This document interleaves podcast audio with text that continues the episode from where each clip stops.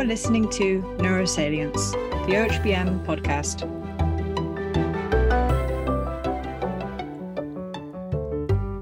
Welcome to the Organization for Human Brain Mapping Neurosalience podcast. I'm your host, for today, Kevin Citek. But wait a second, where's Peter Bandettini? Don't worry, Peter is still here on the podcast today, but this time as a guest. Over the thirty-nine episodes of this podcast, Doctor Bandettini has guided interesting conversations with brain scientists of all types about the latest developments, controversies, findings, and challenges in the field of brain mapping. Of course, Doctor Bandettini is an impressive and fascinating scientist in his own right, so we on the Neurosalience production team thought it was time to turn things around and shine the spotlight on Peter. So, who is Peter Bandettini? At the National Institute of Mental Health, Doctor Bandettini is chief of the section on functional imaging methods, as well as director of the Functional Magnetic Resonance Imaging Core Facility and director of the Center for Multimodal Neuroimaging. Peter received a bachelor's degree in physics from Marquette University and his PhD from the Medical College of Wisconsin, where his dissertation was on magnetic resonance imaging of human brain activation using endogenous susceptibility contrast. So, basically, functional M R I. Peter then did postdoctoral training at the Massachusetts General Hospital Nuclear Magnetic Resonance Center and Harvard Medical School before returning to the Medical College of Wisconsin as assistant professor. In nineteen ninety-nine, Doctor Bandettini moved to the National Institute of Mental Health, where he's been ever since. Peter's contributions to science cannot be overstated.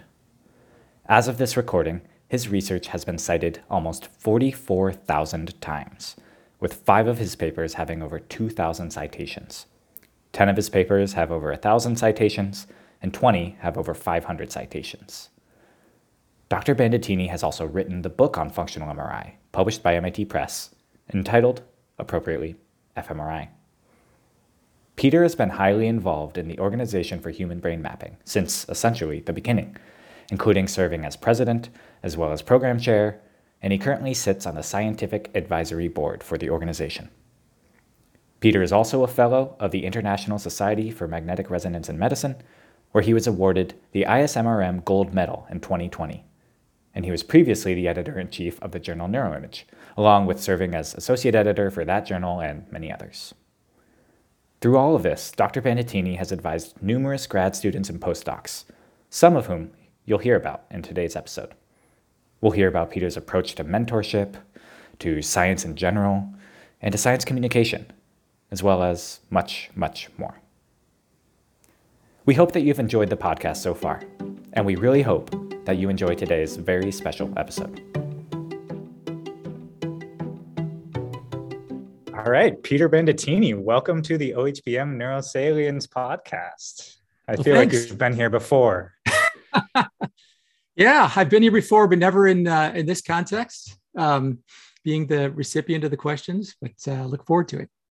Yeah. yeah, and I mean, listeners will be very familiar with with uh, all of your interviews and great discussions over the past uh, uh, year or so, about forty episodes so far.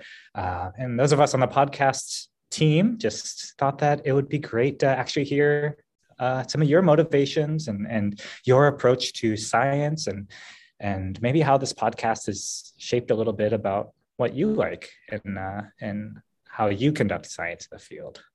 Um, All right. Well, listeners of the podcast will know just how how deeply you understand and, and care about such a wide variety of topics. This has come up, you know, in episode after episode, whether it's M R I physics or layer functional M R I or clinical applications. And you've also literally literally written the book on on F M R I. So in, in some ways, you're you're the O H B M stereotype with all of these interests, the the, the prototype of, of an O H B M member. But uh, I'll ask the question that you usually ask your guests when they first come on the show. How did you get started? Yeah, um, well, uh, so, you know, if you go way back, um, you know, I've, al- I've always been, I think that's um, talking with my my parents specifically, my my dad was, Uh, he was a teacher, uh, taught psychology. Um, I, you know, he'd always have dinner table conversations about the brain and how we don't know anything about it, how it's really mysterious, and and that kind of piqued my interest a little bit. Uh, and and I was always interested in, in the brain, but I also had an interest in other, you know, the hard sciences like physics and engineering.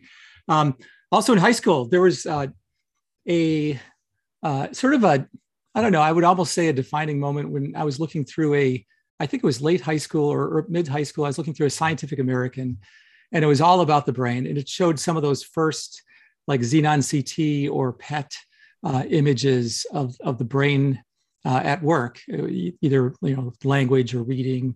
And that just totally fascinated me. And just to be able to, to peer into this process of, of what makes us human, you know, the, the, the workings uh, of our, of ourselves. And so, so then I was intrigued by that, but then, uh, you know, in college, I, I, was thinking of going into medical school, I, uh, but I, I majored in physics and uh, thought I would like, you know, I thought I was sort of hedging my bets a little bit, trying to do physics, but then interested in, in uh, uh, applications or the brain in some way. Um, finally, in graduate school, I, I was in a graduate program in biophysics. I was immediately trying to find a thesis project using M R I uh, to look for Uh, some signature of brain function, because, you know, typically it, when I got into graduate school in, uh, you know, nineteen eighty-nine, um, you know, you looked at M R I, you couldn't tell the difference between, a, uh, you know, whether that was a, a living person or a dead person. And, you know, there were some hints that maybe spectroscopy might work, or what's called, what was called chemical shift imaging. Uh, early on, uh, you know, Le Bihan came out with his uh, intravoxel incoherent motion, which was kind of exciting.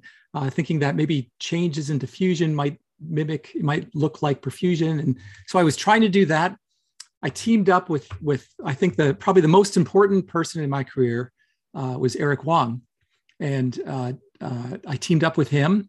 He uh, was already working on things that were involving, you know, high-speed imaging, like echo planar imaging. None of the scanners had echo planar imaging. So he programmed it up from scratch. We used, we built from scratch a local head gradient coil, Uh, so that we can actually do echo planar imaging, drive the gradients that fast. And, you know, we got some first hints of, uh, of results from the N B H group uh, in this meeting in San Francisco in nineteen ninety-one, and uh, immediately came back and, and replicated the results pretty quickly within a month. And uh, since then, wow. um, I not only found a thesis project, but, um, you know, it's sort of... Uh, define my career, which I've I've always feel like I'm I was kind of lucky uh, to be in the right place at the right time to sort of merge these, you know, my interest in physics and also M R I, and then and then understanding the brain. So that's wow. kind of the, the the abbreviated version of my history. Yeah, it's a great, great story. And we heard a little bit about it in a, a previous episode earlier this season.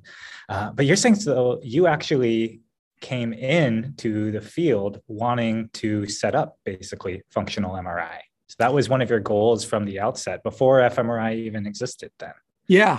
Yeah. And, and it's kind of strange. I mean, I, it's sort of a strange thing how, how that works. Um, yeah. I, when I came in, I really wanted to look at brain function, and the main tool in my department was this M R scanner. And I was trying to figure out, you know, any way possible of, of looking at human brain function, uh, uh, whatever it might be. And so that was my goal. I was having a hard time, actually. I mean, certainly, you know, as a first and second year graduate student, having that sort of goal, um, you know, everyone else had these projects and they were trying to plug me into various things, which was fine.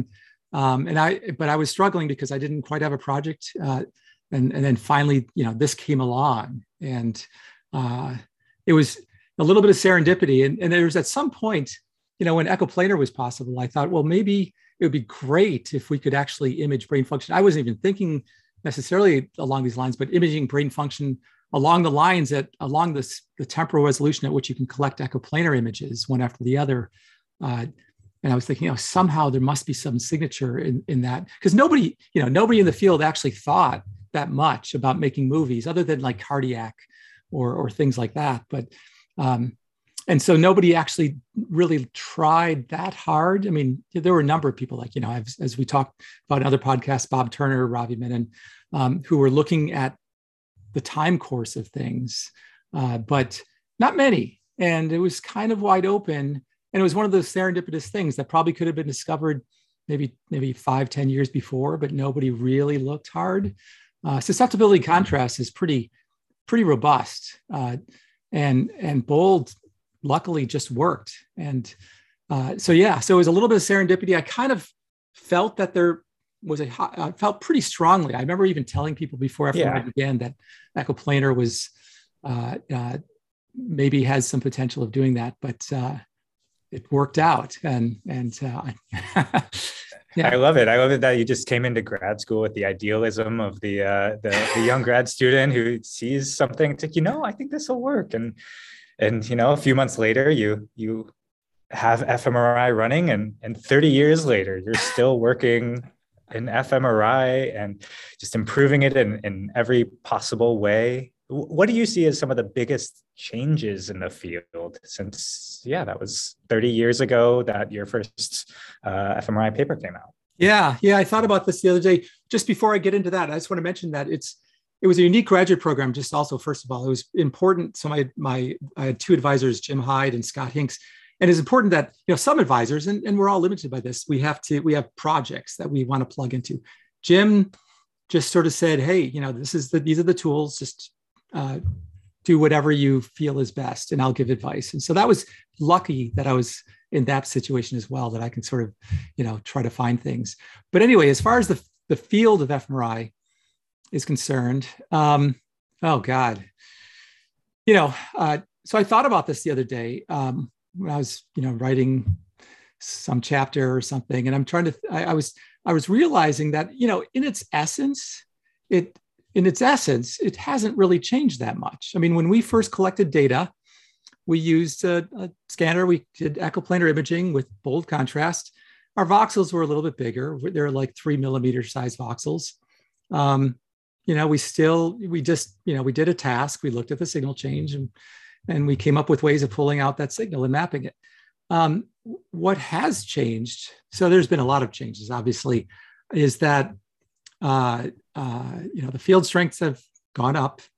Uh, the the uh, what we know about the signal has increased tremendously. I mean, there was even back then, though, we worried about veins, um, and that died away. But then now it's creeping back up as we go to high resolution. It becomes more of an issue. The overall usage of fMRI has, you know, obviously exploded because, and a key thing there is that unlike other imaging techniques like M E G or Other, other ones, fMRI sort of leveraged the fact that there were so many scanners around anyway. So it just used all those and exploded. It's like, it was as, as if, you know, uh, we suddenly came along and, and realized, you know, we could use our cars uh, for, you know, airplanes or something. And then if you just did one minor tweak, and then suddenly everyone has airplanes. Uh, it was kind of like that. So with the scanner, um, you know, you, you could, you could, suddenly do fMRI with all these scanners. So everyone, so the field exploded uh, with usage. So that's that changed a lot. But then there's been a lot of you know breakthroughs. You know, resting state was huge uh, uh, coming along. Uh, nineteen ninety-five yeah. brought Biswell found that. It took about ten years for the field to fully embrace it. But um, uh, but I think the main thing that's that's really changed is is the level of of sophistication of our analyses. So still, most people use bold contrast still. Um, there might be better ways of getting higher resolution, you know, multiband and, you know, things like that. But um, the level of analysis, though, is, uh, was, is, is much more sophisticated. The level of pre-processing, uh, you know, now we're doing, you know, uh, all types of, you know, pattern effect mapping, uh, you know, uh, various types of uh, dimensionality reduction techniques. Uh, you know, the questions are becoming more sophisticated. The, the whole, all the network analysis of, of, of fMRI is sort of taken off, and it's not clear how far it will go, but it's right now it's really taking off. Um, and on the, another thing that hasn't changed that much though, is that, you know, the clinical applications are there a little bit, but we're still trying to make more inroads uh, for clinical applications. So that's kind of, Yeah, I, I, um, in a nutshell, what, what's how it's evolved. I mean, certainly it's taken over. It, it's become a believed tool and a useful tool for most cognitive neuroscientists. Mm-hmm. Um, and yeah, it's it's it's now like, you know, it's the backbone of most of what O H B M does. I mean, certainly other techniques are growing, and I hope they do even more so. Uh, but still, fMRI with bold contrast is is what we do uh, for the most part. So, yeah. Yeah. Great. Yeah. It's awesome to hear your perspective on on what's happened basically since the beginning. And since you're still so, uh, you're still at the forefront of all of this, what do you see, like you've talked about uh, so many of these analysis approaches, what do you see as being the next challenge that you think that fMRI will be able to tackle and overcome over the next ten years or so? Oh, that's a good question. Um, I, I, you know, certainly, uh, there'll be, uh, so the big, you know, what I'm, there's certain things I'm, I'm sort of excited about. I think that there's still uh, more information in the time series than we've been able to robustly extract. Mm-hmm. I think we can, I think we can also get rid of more of the artifacts, like the respiration effects and things like that. I think we can get rid of. Um, I think that uh, uh, we're just really beginning to, to look carefully at, at the, Uh, the network properties uh, uh, derived from, you know, using network analysis with with time series fMRI. I think that uh, that has a lot right. a lot of work to go. Um, uh, incorporating that into you know into models and uh, that to to make more insights.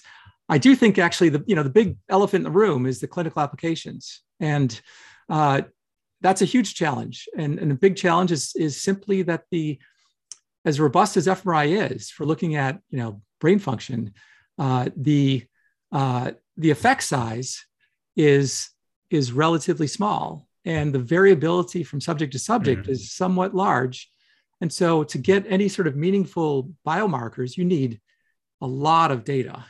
And and then it's the question is still out. Let's say you do get biomarkers, can you really use those?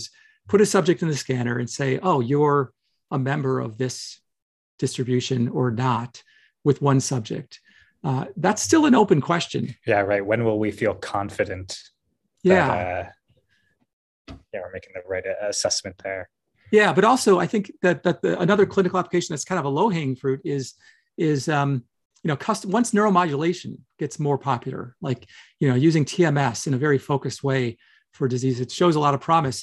You definitely need fMRI to just show, you know, where the landmarks would be and where the areas would be to, to guide T M S. So that that's a huge clinical application that's waiting, I think. A few people are working on that already, obviously. Um, but yeah, the big challenges are, and also the big challenges would be to have a little bit more, you know, layer fMRI I'm, is, is near and dear to my heart. And uh, doing whole brain layer fMRI in which you could actually interpret the results, uh, you know, having... you know, input and output at specific areas and showing that will kind of rewrite the landscape in many ways and, and what fMRI could do, what, what, what, how deeply it can address these questions of neural circuitry. Um, so that's, has potential, a lot of work to, that needs to be done to really get that properly uh, working. you know, right now, you know, we're, we have about five people working on layer fMRI, and they're we're all struggling like crazy, uh, just to just with the analysis pipelines, just to make sense of what we see. So that says mm-hmm. a lot of work to be done. It's very different than the early days where you saw a blob, and and uh, and that was great. It's so yeah. So how did uh, how did the the um, transition come for you, or when did you start getting interested in the laminar potential for fMRI, or I guess depth-dependent fMRI? Yeah. Um, well, well, I've always been interested. I mean, my so part of my what I do, you know, it, I'm lucky at the N I H where I can sort of straddle, you know, be right at the methods, the limits. So I've always tried to push the temporal resolution, how deeply we can interpret the functional M R I signal in terms of temporal resolution, and also I've always been trying to push the spatial resolution, and and I became more interested. Honestly, I, I think much of my research is driven by the postdocs that I choose. Um, you know, I, I sort of have something in mind which I think is interesting, and then I put out an application, uh, you know, a job opening for postdocs, and then I find them, and then I, then I usually try to sort of triangulate between what their interests are and what mine are, and you know, um, and this was that's what happened earlier with um, Nico Krygoskorty. He was a postdoc of mine, very interested in pattern effect mapping. I became suddenly, you know. amazingly interested in that. And so he just took off with that. And that was really great. Uh, and for layer fMRI, uh, I believe it was, it was, you know, already maybe five years ago. Um, you know, time is sort of distorted by COVID, but I think, yeah, around two thousand seventeen or, or no, longer than that, longer than that. Um, yeah. Uh, when I saw Renzo give a talk, uh, showing some early, early work on, on layer fMRI in the motor cortex. Uh, he was working with Bob Turner at the time at Max Planck. And I'm like, I'm going to, you know, he's great. I'm going to try to recruit him. And I was able to recruit him to my group. And, and then it took off with Renzo. Um, I just gave him complete room to work and develop things and, and try things and kept on, you know, my, my style with postdocs is I, I let them go. And then I, you know, give feedback and point in different directions here and there. But um, that that's when it took off. And Renzo's was amazing. Uh, uh, and yeah, and I think it's still, you know, sometimes we have dead ends. I mean, sometimes there are dead ends in other areas, uh, like trying to push the temporal resolution was got kind of difficult. And uh, I still think there's still work to be done there. But but layer fMRI, I haven't really, I, I have no reason to believe that that it won't work in many, many more places, in many more contexts. So, um, so that's when it got started, I guess. Yeah. Somewhere in the late teens of, yeah, twenty seventeen or something like that. Yeah, that's awesome. Yeah, that you can be so inspired by the uh, the, the earlier career scientists that are coming through your group, and and that hints at a. Actually, the next question I wanted to ask was about how you, you know, after a, uh, and with with such a fruitful career so far and going forward, how do you? Um, get inspired for new questions. And I think part of it is what you've just described of uh, inviting people to your lab who are doing exciting things and working with them, triangulating to, to form some new scientific questions.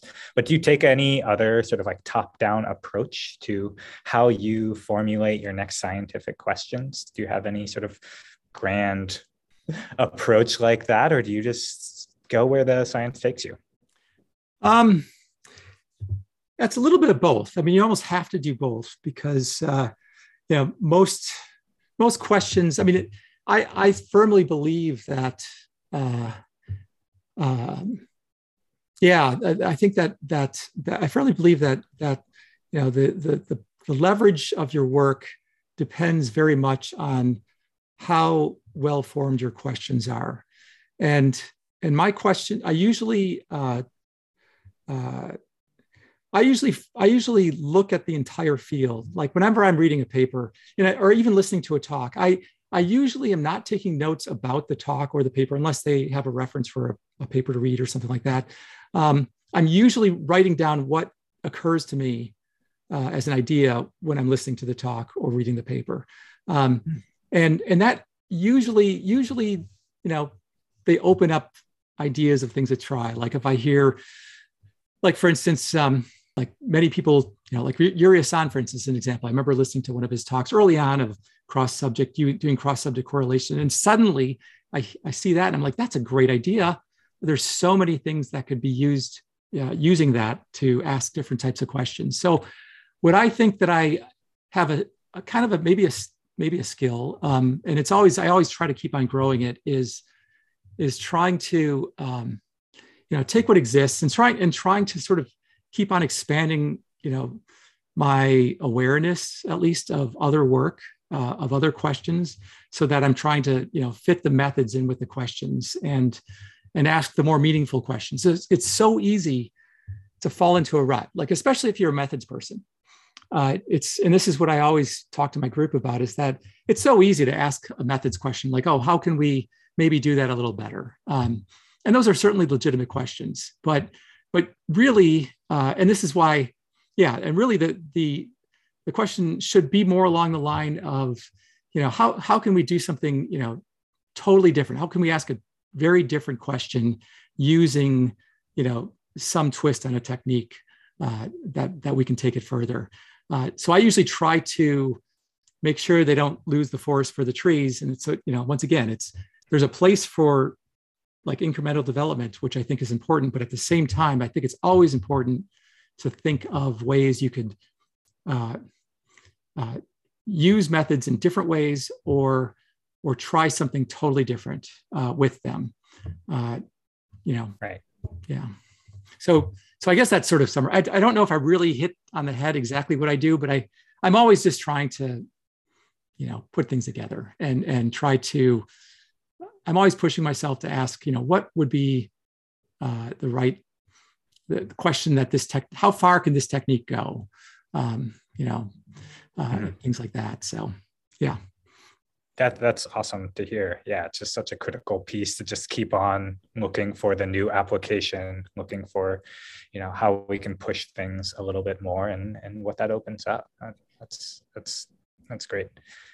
So I wanted to ask a little bit about the podcast. I hinted at this a little bit earlier, but uh, you've been running this podcast for, uh, say, over a year. Uh, you had some previous podcast experience too. Uh, has there been any way through the conversations you've had through this podcast, has your outlook on science changed at all? Your outlook on the field, on what's important in the field? Uh, has anything shifted for you, like as a result of running this podcast and talking to so many uh, uh, new people and, and old friends? Yeah, yeah. Um, I, you know, I like to to say that, you know, it's certainly, it, it's been, you know, it's, it's way more work than I expected it to be. And, uh, uh, you know, cause every, every week or two, I have to do my homework on, on the person. Sometimes it's super easy, uh, just because it's part of, you know, it's what I know, but other times it's, it's really, uh, hard to, to, to get up to speed enough to feel like you can ask meaningful questions. Uh, so, and I think that, And, and that's actually part of the reason why I did the podcast, why I wanted, one of the reasons why I want to do the podcast, not only because I, I really, I, I enjoy asking questions. I enjoy engaging people um, and, and having a, a back and forth. It, it comes to me naturally. I, I really like doing it. Uh, maybe I'm still not that good at it, but I'm getting, I, I like to think I'm improving. Um, but I do, uh, I, it, what has really helped me is it really has, I mean, you know, everyone has their list of papers that they want to read.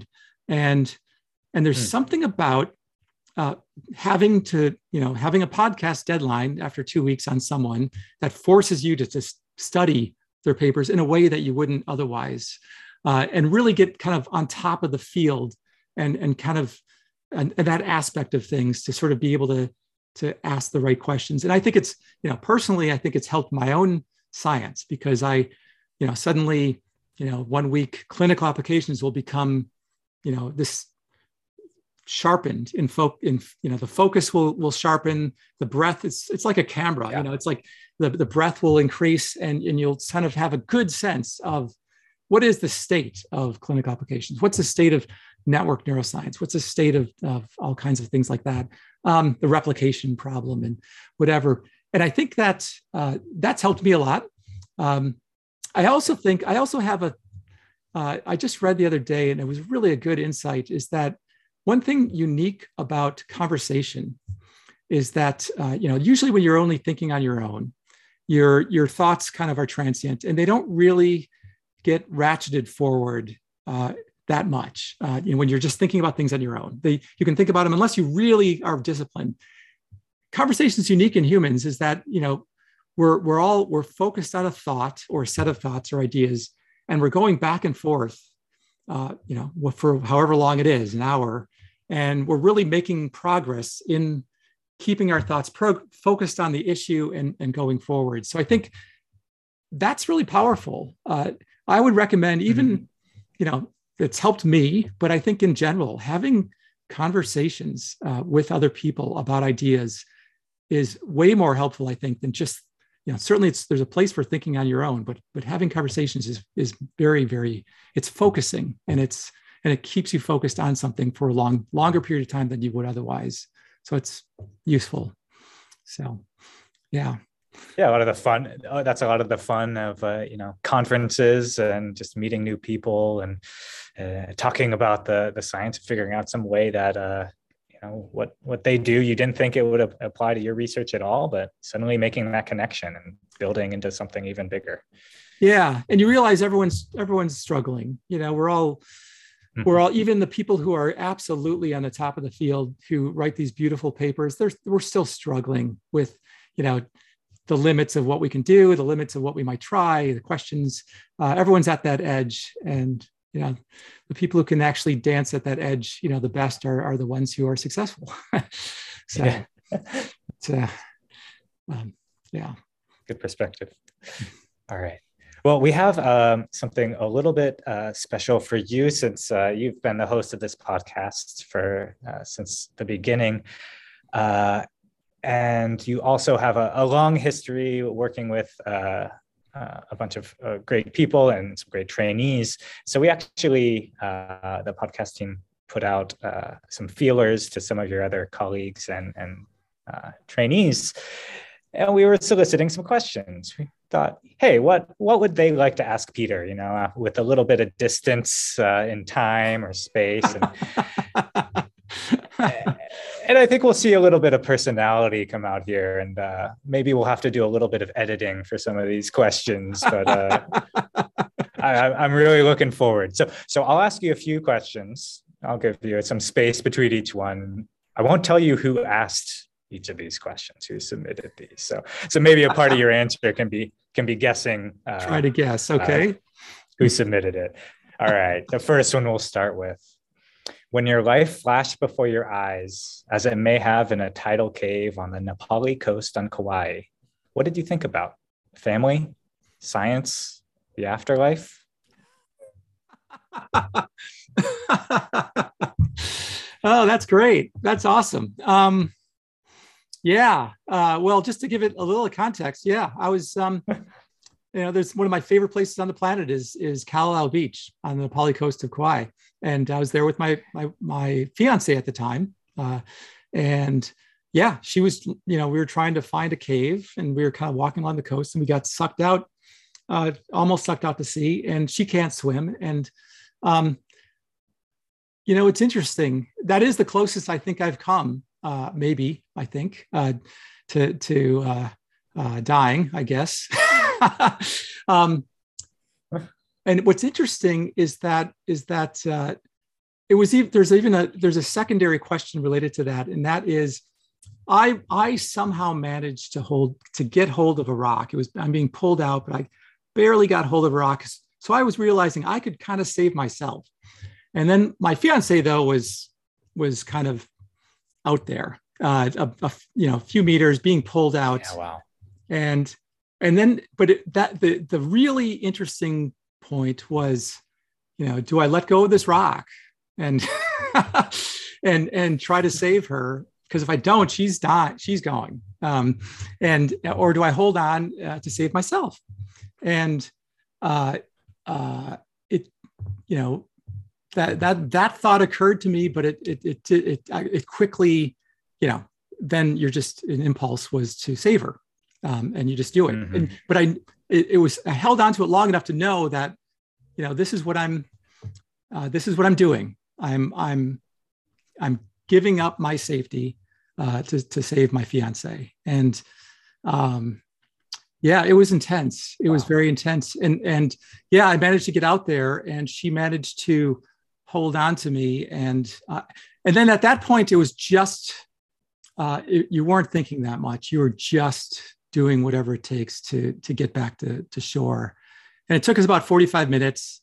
Um, I eventually was able to uh, get beyond the, the, um, the riptide and kind of move back. But, uh, but it was, it was touch and go uh, for a, a little while. And it's funny because we even tried, you know, jokingly afterwards when we were back, um, we tried to, to to simulate the thing, you know, having her hold on to me and me swim. And uh, mm-hmm. I could barely do it for like, you know, three minutes. And somehow I did it for forty-five minutes, you know, when she, oh, wow. when she was holding on to me. But yeah, that that's, that's perspective building. Uh, and that, and not much really that the key thing was, was the moment in which I let go of the rock to, to go after her uh, was, was, stood out in my head. The rest was just a blur of just trying to survive. And, and so I didn't really think of much else, but uh, yeah. Wow. That's incredible. Yeah. Do you, uh, do you have any guesses as to who may have uh, asked you this question? maybe an old colleague, uh, old friend. Oh man, who who could have asked that? I mean, I I don't even, I forgot who I even told that story. I told it to a number of people. Um, yeah, I don't I don't know. I can't. I can give you a hint here. It's uh, it's somebody who has been on the podcast. Oh, maybe even multiple times. Oh, uh, was it? I guess that would narrow it down pretty much. Was it was it Ravi Menon?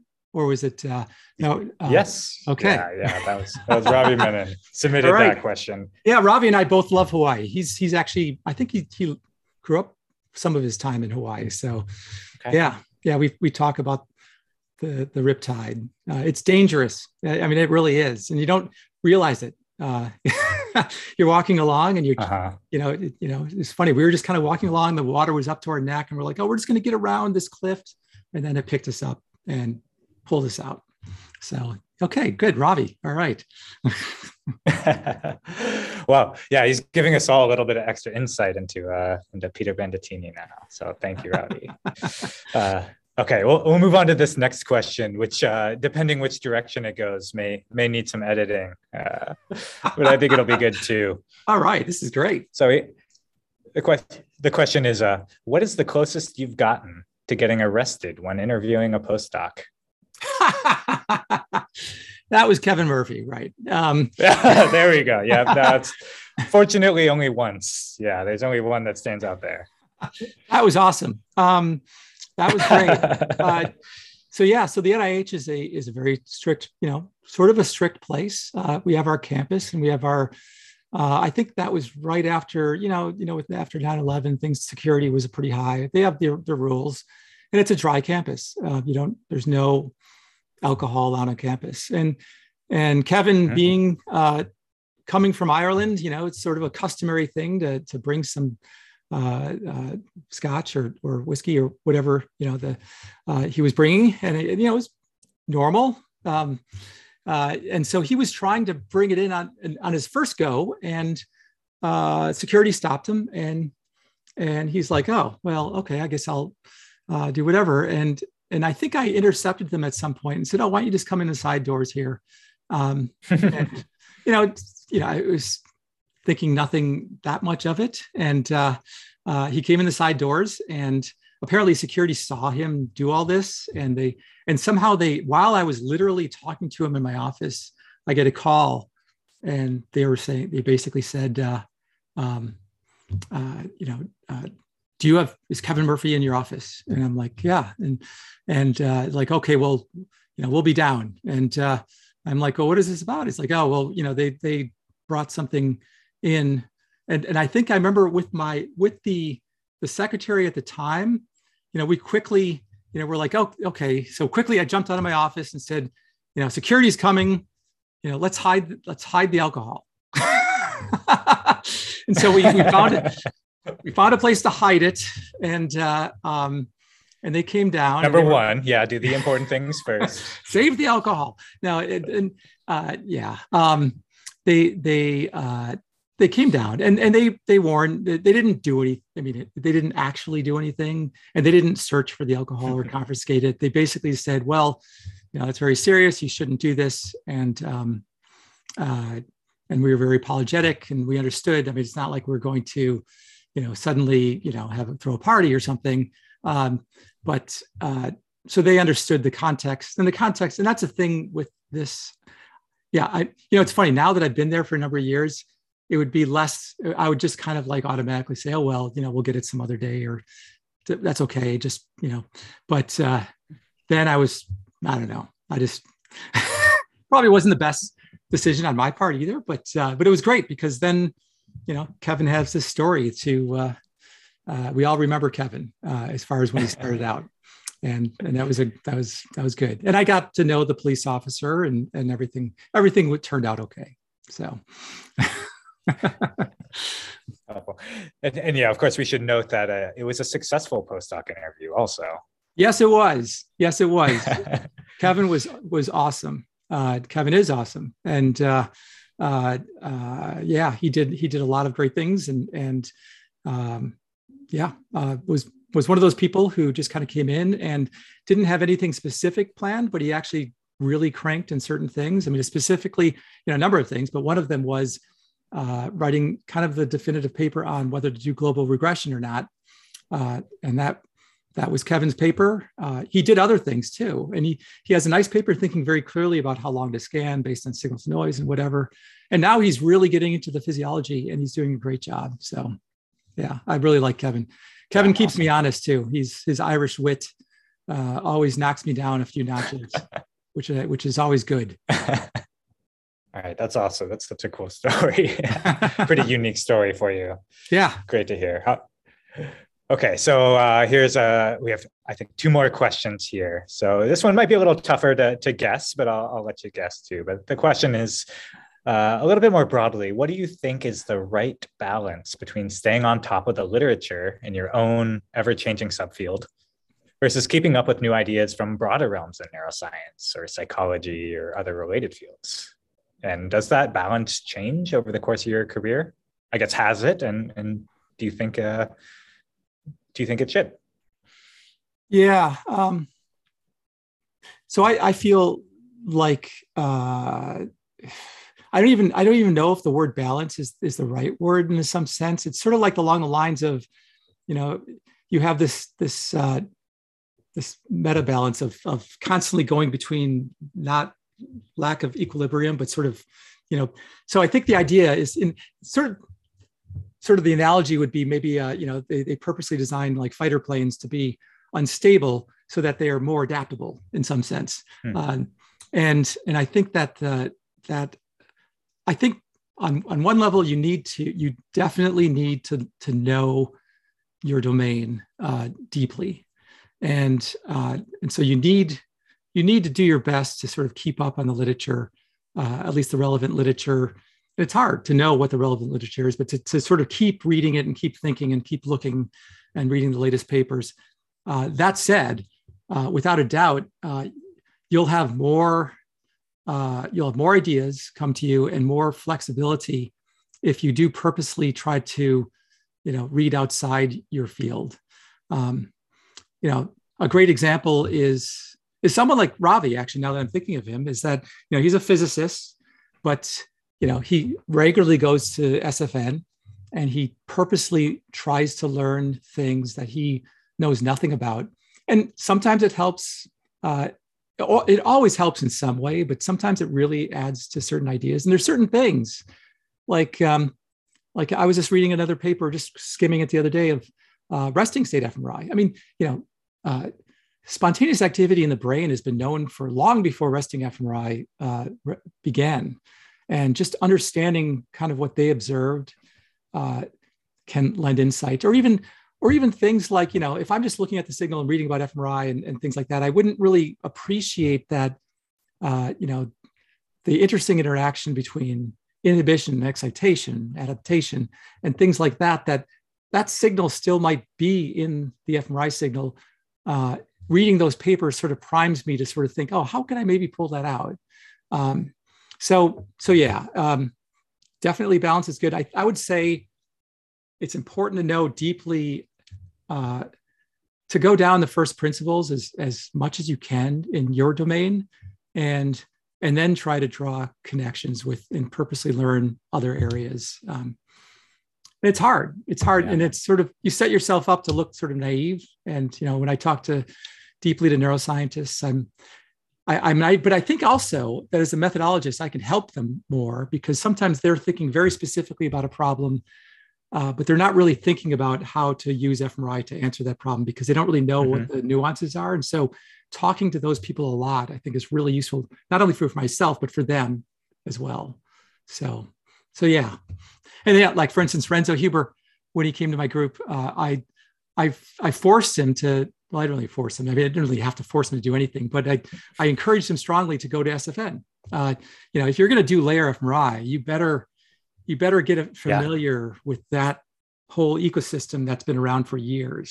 And so, right. And he did that and that was great.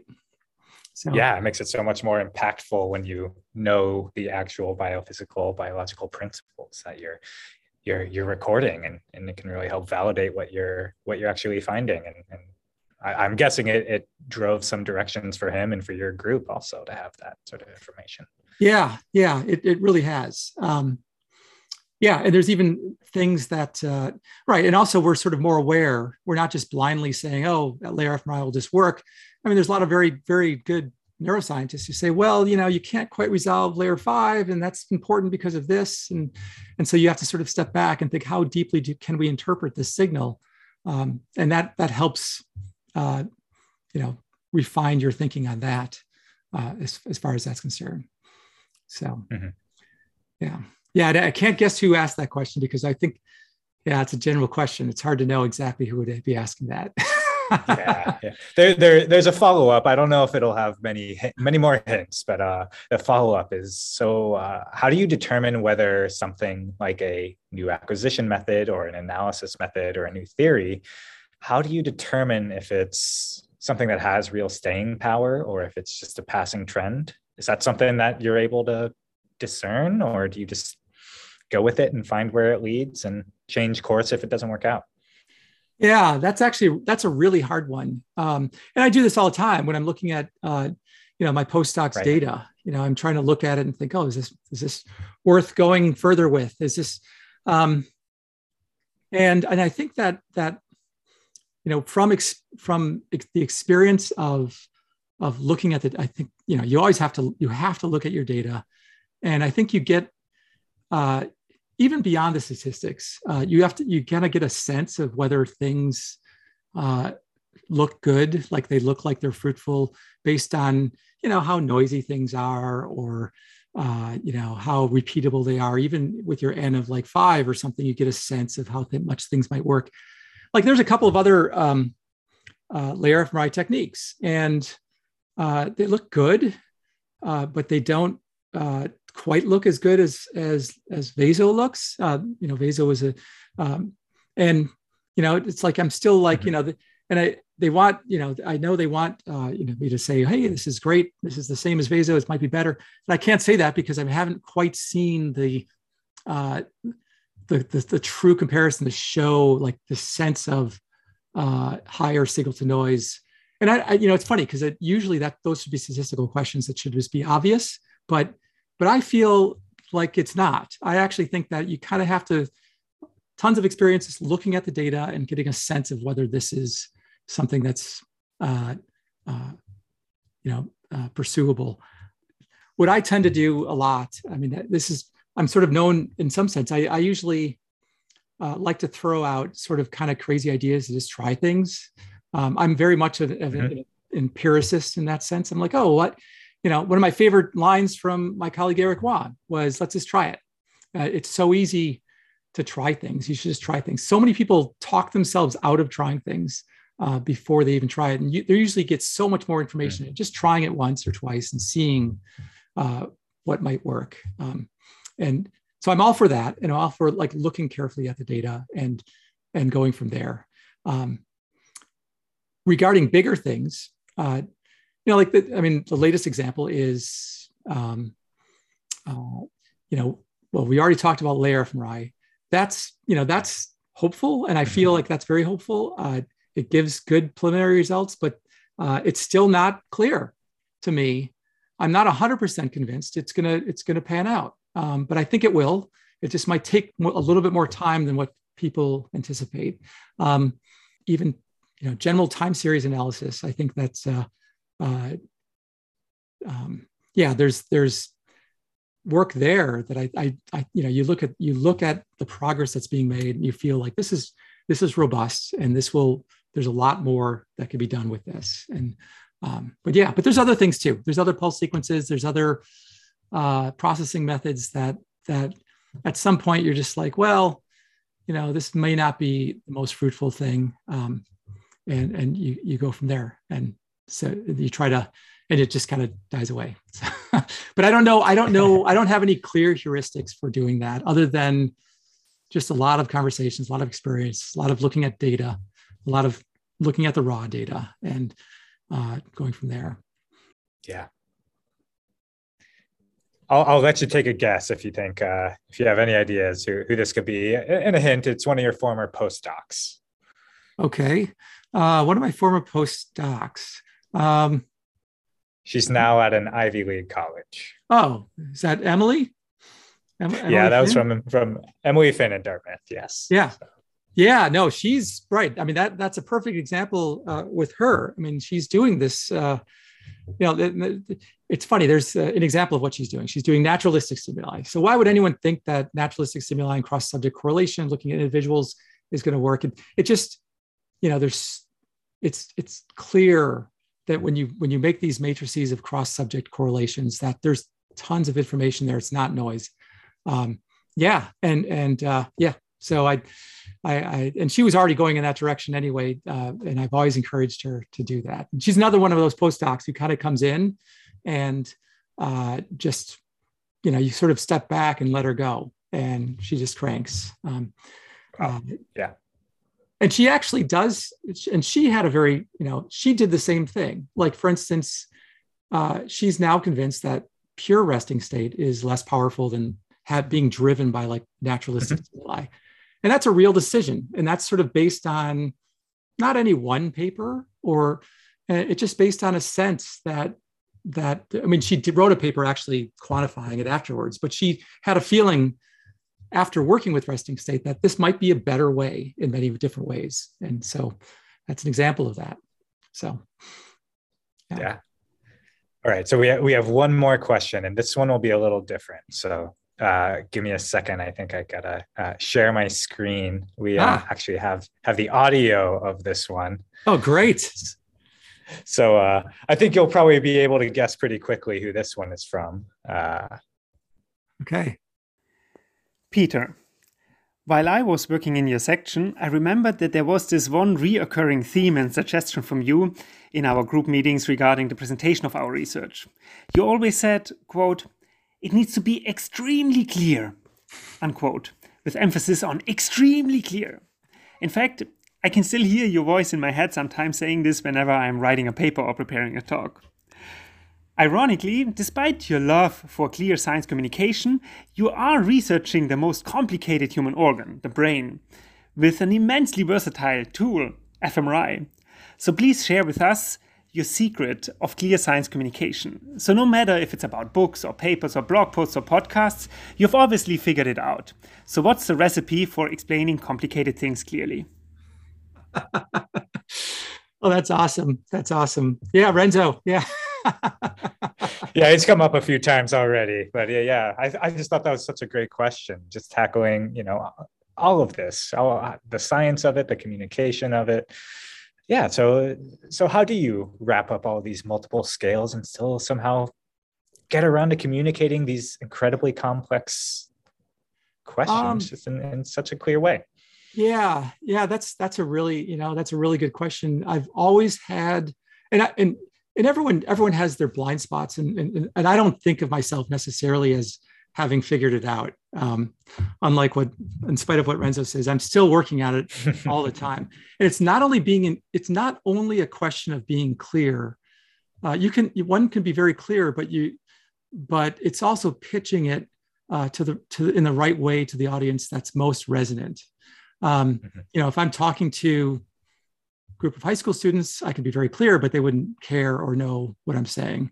Um, so it's sort of knowing, kind of getting in the heads of the audience. And I usually, when I when I write or when I talk, I try to I try to anticipate who's listening, and and I try to put myself, really put myself in their position, and and that helps me a, a lot in terms of not using. You know, I've always was told early on, you know, you know, never use jargon words. I even hate abbreviations. I even hate, you know, I even stop even my people at, you know, people who talk to me at the N I H when they use, when they start using acronyms, I'm like, what does that mean? You know, what is it? You have to clarify everything. And, and I usually just base it on my own. Um, like if I'm reading a paper or listening to talk, I'm like, I don't really know what he's saying there. I don't really, and a lot of people sort of are, are more tolerant of that. They kind of go along and they say, well, I don't really know what he's saying. And, and I'm kind of getting a few parts and, but I get, I get kind of upset by that. I, when I listen to talks where I don't, and this is maybe where it, the only place where I express that is with when my postdocs give talk at, at lab meetings. So I stop them and I say, well, you know, what's the context? What you have to start out, you have to lead people by the hand and, and say, you know, everyone's smart, but I mean, nobody should have to work that hard to uh, to know, you know, what you're doing. And it even helps the person know what they're doing more if they can actually sit back and do like an Absolutely. Elevator pitch, yeah, and and and put it in a context that is digestible, and then that forces them to refine their thoughts and clarify their thoughts. So it's important not only for communicating, but important to, to think as well. Kind of an example, I was thinking about this the other day, um, and a, an example in my mind came to me is that a lot of people's work is really impressive. It's kind of like a, it's like a Rube Goldberg machine. If you ever heard of those, they're like, you know, very mm-hmm. detailed, complicated. They're all over the place. And, and nobody really know, you know, you don't really get like a gist of what it's all about. Uh, but then the other extreme, which is even, which is, you know, at least as complicated as a Rube Goldberg machine is, is like a, you know, like a, like a Tesla car. It's super elegant, or like an Apple computer or something like that. Super simple.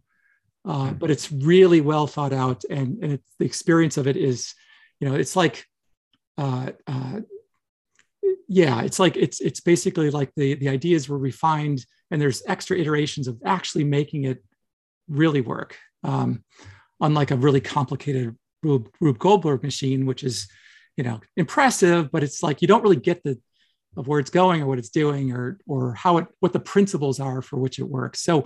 Um, Yeah. And so that, so the way I, I guess my boiling it down, I, I basically, you know, I'd like to think that when I'm listening to talks, I like to just think of, um, I like to put myself in a position of, you know, the first year graduate student, or even somebody who just, you know, doesn't know the field and is trying to understand the point of this and, and what the thought processes are. And And it doesn't have to be that complicated. I mean, most questions, most of the, your best science papers or Nature Neuroscience or whatever, you know, are pretty elegant, simple ideas that it takes work to sort of chisel that down into like, this is the essence of what we're talking about.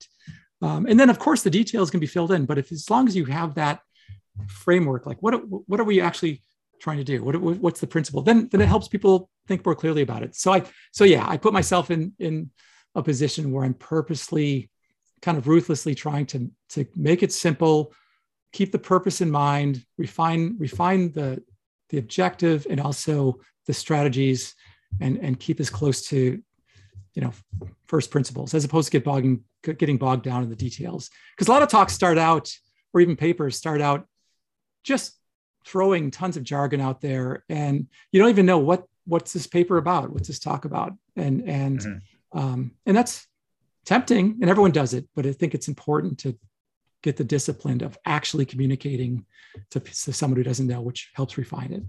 So, so yeah, I'm, it's a, I'm constantly working at that myself.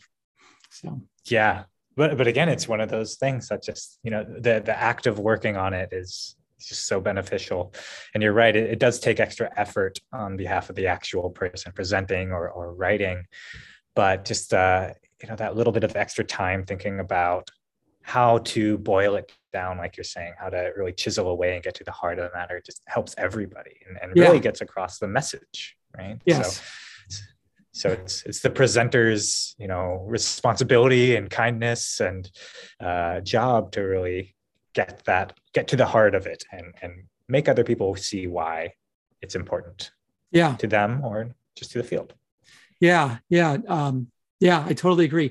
And every once in a while, right, I, I have to give talks to like high school kids. And, you know, one time I gave a talk to, my parents are in a retirement home. So all these people who are, you know, eighty and up, it's a very different audience. It's, uh, they're all well-educated and very smart, but they're they're older and they, they're not aware of the field. And so you have to try to get in their heads and how they're thinking, what's relevant to them. Uh, it's important. You know, it's having some empathy, intellectual empathy in some sense. Uh Uh, yeah, and that, not only that, after after giving that talk, I have some additional insights from of my own, you know, that, that I can bring to my work. And that process of doing that is is a worthy thing to do um, as much as possible. Yeah, that's great. All right, so we can, uh, I guess, start to wrap it up here. Um, but uh, as as we've heard, first off, just want to thank all of our uh, people who submitted questions. We want to thank uh, Ravi Menon and, and Kevin Murphy and Emily Finn and, and Renzo Huber for for uh, their very insightful questions. Yeah, that was uh, they were great. We learned a lot about Peter and and and, and about uh, how he approaches science here. But uh, you've you've clearly had a tremendous impact on on the field and and on individuals, on on trainees throughout your career, people who have come through your lab and, and others in the field who have just, you know, seen your talks or, or interacted with you at conferences. So I guess after, you know, thirty years of, of, of this, do you have any advice for, for younger or earlier stage researchers? This is a question that you often pose to uh, your interviewees. Uh, so I'm flipping it around on you. Yeah. What advice do you have for, for early career early stage researchers? Um, yeah, that's, that's hard. I mean, it's, it's easy to be kind of cliche and sort of, you know, say all the standard things, but um, uh, as far as thinking uh, of, of real, of, of helpful advice that I've, at least that I've, I think helpful, um, given to people, uh, you know, a key thing is to, to always make sure you're not losing the forest for the trees, uh, because it's such a complicated field that it's so easy to get sucked into these, you know, like issues of details, which are all important, but it's important to always pull it back. And, and to be able to pull back, you have to purposely, you know, read outside your comfort zone and, and listen to talks outside your comfort zone. Another thing, another piece of advice uh, I would give people is, like, early in their career, Um, uh, is that life is kind of malleable. I mean, it, it really is. And, and I think that um, uh, uh, there's a lot more uh, opportunity for trying things or talking to people or taking on new initiatives than people realize. Uh, it's, right. It's all over the place. It, and the people who are successful are the ones who realize that and make the most of it. Um, so I think that's another thing. Uh, And also early in my career, I uh, uh, never, and this might be good advice, it might be bad advice, uh, but it worked for me. Um, I, you know, and this, people say different things now, and now I, I do it differently slightly, but I, I said, I literally said yes to everything. um, wow. You know, people, you know, early on, they asked me to give a talk. I'm like, yeah, sure, I'll give a talk. And or they asked me to help out with O H B M program committee, somebody, you know, at some point, you know, I was still a graduate student. My advisor could probably say, oh, you don't have time for that stuff. You don't, you know, I'm like, yeah, let's do it. And, and, and all those things really kind of, I mean, when you're young, you should, I think you should be doing that. Uh, and as much as you can, as much as you can, uh, you don't typically have other demands and things like that.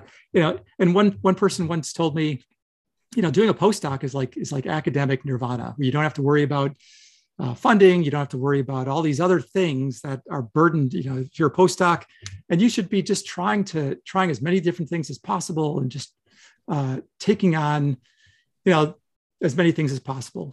Uh, you know, even book chapters. I mean, I wrote a bunch of book chapters when I was in graduate school, which is kind of, many would argue, and probably correctly, is a is a is a waste of time. But um, but at the same time, I think it also has helped me then write papers using just the the act of writing. Uh, the and this is like anything, like uh, taking on book chapters is not just for the chapter; it's for to take on a challenge of writing that's somehow meaningful. Yeah. Um, and that's the same with the podcast. It's like some people might say, "Oh, this is a waste of your time." It's definitely not a waste of my time. So, like, hopefully, it's helpful and entertaining, but also it helps me uh, get ideas and refine my ability to talk to people. And, and yeah, I, I think that everything, there's benefit that could be reaped from saying yes. Of course, you can get into trouble.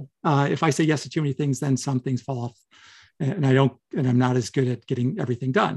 Um, so you have to be smart about it eventually. So. But that's pretty much that's pretty much it. And also the another key thing, as I mentioned before, don't talk yourself out of uh, trying new ideas. Think be be don't don't be afraid of being wrong. You know, don't be afraid of uh, it. Just try things and put yourself out there and try ideas and and and and talk to people and ask questions. Um, that's so fundamental. Uh, and it's, it's an important exercise. It's like a discipline to, you know, it's like brushing your teeth, you know, it's like, there's a things that you just should do as much as possible. And, and that's, that's one of them as well. Yeah, that's great advice. Well, Peter, I don't know if you have any last words you'd like to, uh, I think you'll probably have a few more chances to, uh, to, to talk to people on this podcast. I, I have a feeling we'll have a few more episodes coming up here, but, uh, if there's anything else. Uh, no, other than, uh, I think you did a great job. I think, uh, this was, uh, this, you're natural at, at, uh, at interviewing. Um, Too kind. I, I, I, I've listened to about forty of these. So, uh, you know, I'm, I'm just trying to pick up from, from where you, uh, where you lead us. So. All right. I, well, one other thing I just want to say is that I, I, you'll give me ideas in terms of how to, I'll have to start asking other people about, uh, I like the, it's like, you know, this is your life sort of questions, uh, from other people asking them. So that's great. That's, uh, but yeah, I appreciate it. And, and thanks again, Kevin, and, uh, look forward to doing many more podcasts. So, all right. All right. Well, thank you so much. Neurosalience is brought to you by the Organization for Human Brain Mapping. This week's episode was produced by Rachel Stickland and Kevin Citek.